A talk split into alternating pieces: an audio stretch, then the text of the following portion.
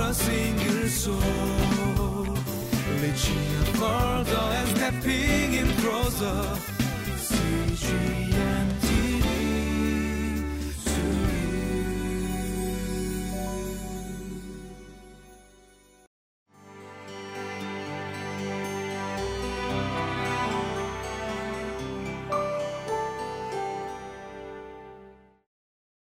Good everyone, and welcome to today's Living Life. Have you ever heard it said that you could prove anything and pretty much everything from the Bible? Uh, you know, everything under the sun, good or bad, that there are verses and passages you can quote to support anything and everything you may not have, but uh, I can kind of believe it because I've seen, you know, seen it, seen it in bits and pieces here and there, uh, where people take verses and phrases out of context and they put it to, like I said, almost anything, and it, you could make it sound plausible and or right. And I'm sorry, you know, for this imagery, but if you take Psalm 139, today's psalm, out of context, it can actually sound a little bit stalkery right? If you know what I mean. Like, if you think about it, like, you know, knows everything. You know, I've searched you and known you. I know everywhere you go. I know what you did last summer. You know, things like this. Um, you know, please don't be offended because that's not what I think or believe. But I'm just saying, if you are a non, if a non-believer was to read this without truly understanding, um, including the last few psalms as well, you know, you could plausibly think of it in this way. Now, this would only be possible if we uh, take ourselves as completely separate and unrelated uh, to and from God. Uh, but as the last verse of Psalm 138 says in the NLT, the Lord will work out his plans for my life. For your, unfa- for your faithful love, O Lord, endures forever. Don't ab- abandon me, for you made me. This is why we begin today's psalm that says, O Lord, you have examined my heart and know everything about me. You know, God doesn't need to follow us around because it is we who are in Him, in His hand, and as His creation. So let's read the psalm and then we'll continue.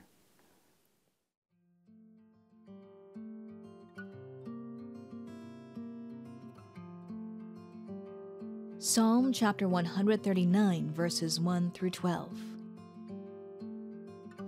You have searched me, Lord, and you know me. You know when I sit and when I rise. You perceive my thoughts from afar. You discern my going out and my lying down. You are familiar with all my ways. Before a word is on my tongue, you, Lord, know it completely. You hem me in behind and before, and you lay your hand upon me. Such knowledge is too wonderful for me, too lofty for me to attain. Where can I go from your spirit? Where can I flee from your presence? If I go up to the heavens, you are there. If I make my bed in the depths, you are there. If I rise on the wings of the dawn, if I settle on the far side of the sea, even there your hand will guide me, your right hand will hold me fast. If I say, Surely the darkness will hide me, and the light become night around me, even the darkness will not be dark to you. The night will shine like the day, for darkness is as light to you. So, yesterday we talked a little bit about the greatness of God uh, with the intimacy of God. And so often we, as limited human beings, can only focus on one or the other, or one at a time. And often it comes out in our teaching uh, and preaching uh, in giving a limited understanding or scope of God. And we, so we think about one or the other one at a time. But something that I learned uh, in preparing for the last four days um, and the passages of Psalms uh, 136 to today 139 is that the greatness of God guarantees us the intimacy or closeness of God. And then the flip is that the, um, the loving intimacy of God is what makes and proves God as being so great.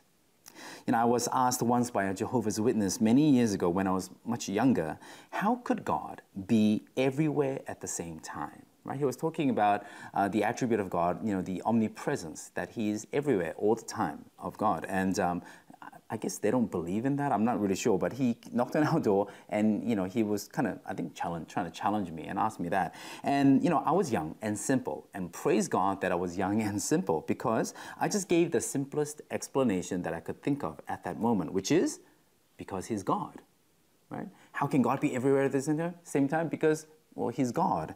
So you know, he tried to kind of further on and say, you know, but wait, think about it right? How can you explain and believe uh, in something like that? You know, that's so impossible. And so this time, I, you know, I think I paused a little bit because he tried to, he made me made it sound like I was wrong. So I was like, okay, wait, did I miss something? Am I missing something? And I thought about it a little longer, and I couldn't come up with anything else. So I said, well, because he's God. You know, what other explanation can I especially think of? And I, you know, continuing, I said, well, who are we? Who are you to say what is possible and impossible with God? Right? Such a simple way, and praise God that I was simple. Um, maybe today I would try to think of a more theologically, you know, profound thing to say. But at the same time, that is it, right? We try to limit God in a sense by trying to understand Him, but we do not have the ability to understand Him all the theology of the attributes of God boils down to the content and truth of this psalm, I think. That He knows us completely in a way that even we don't truly understand and appreciate. There is no place where He is not there. He is with us and we are in Him completely. And this only sounds weird uh, if you do not know and believe God. And if you don't know and believe God, this is what you are missing out on. You know, I love stories about great and famous songs, and one of my favorite uh, background stories of a worship song uh, is one that I'm sure you know. It's from a while ago uh, for a worship song called He Knows My Name, right? I'm sure you know that song. And uh, the writer um, in one of the recordings, and I love like live recordings because you know they, they say things, they, they really lead worship rather than just you know perform or sing songs. And the writer was telling us the story of the song, and he was at a mission trip uh, visiting an orphanage. And I don't know if he sang the song or if it's before he wrote the song exactly, but one, one child, one boy, came up to him, introduced himself, uh, to him, and then he said, you know, you know my name, right? Remember, remember me. You know, what's my name? And he said, you know, I know your name. I remember. And the kid ran away smiling, you know, jumping. And then, uh, you know, a while later, the boy runs up back to him and said, what's my name? And, you know, the writer guy um, said, you know, I, I know, I remember your name, and, and said his name. And the boy had the biggest smile on his face. And that is when he realized we all want to be known. We want to be remembered. We want, to, we want people to know and recognize who we are. And this is the heart uh, to which this psalm talks to, right? That we, more than anything, want to be known because that means that you matter. That means we matter. And more than anything, that is the heart of Psalm 139. We, that is I, you, matter to God intimately, completely.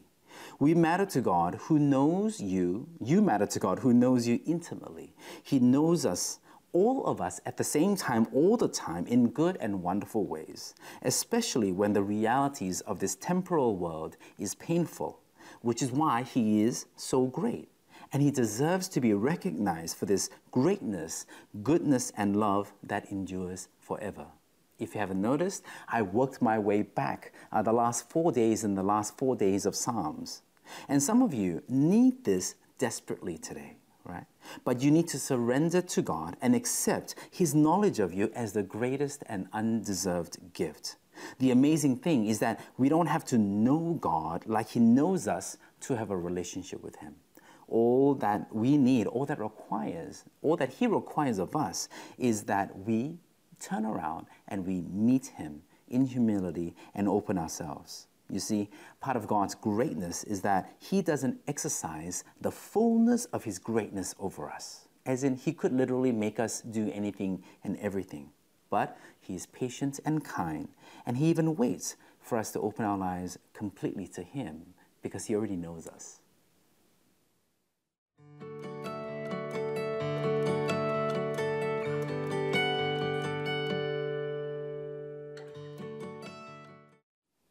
As we end today, I want to read to you a short quote uh, from David Benner, in his, uh, who wrote in his book, Surrender to Love.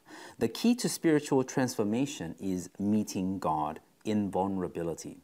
Our natural inclination is to bring the most presentable parts of ourselves to the encounter with God, but God wants us to bring our whole self to the divine encounter. God wants you to bring yourself to Him as you are, with all your vulnerabilities, pain, mistakes, wounds, uh, and even sin as well.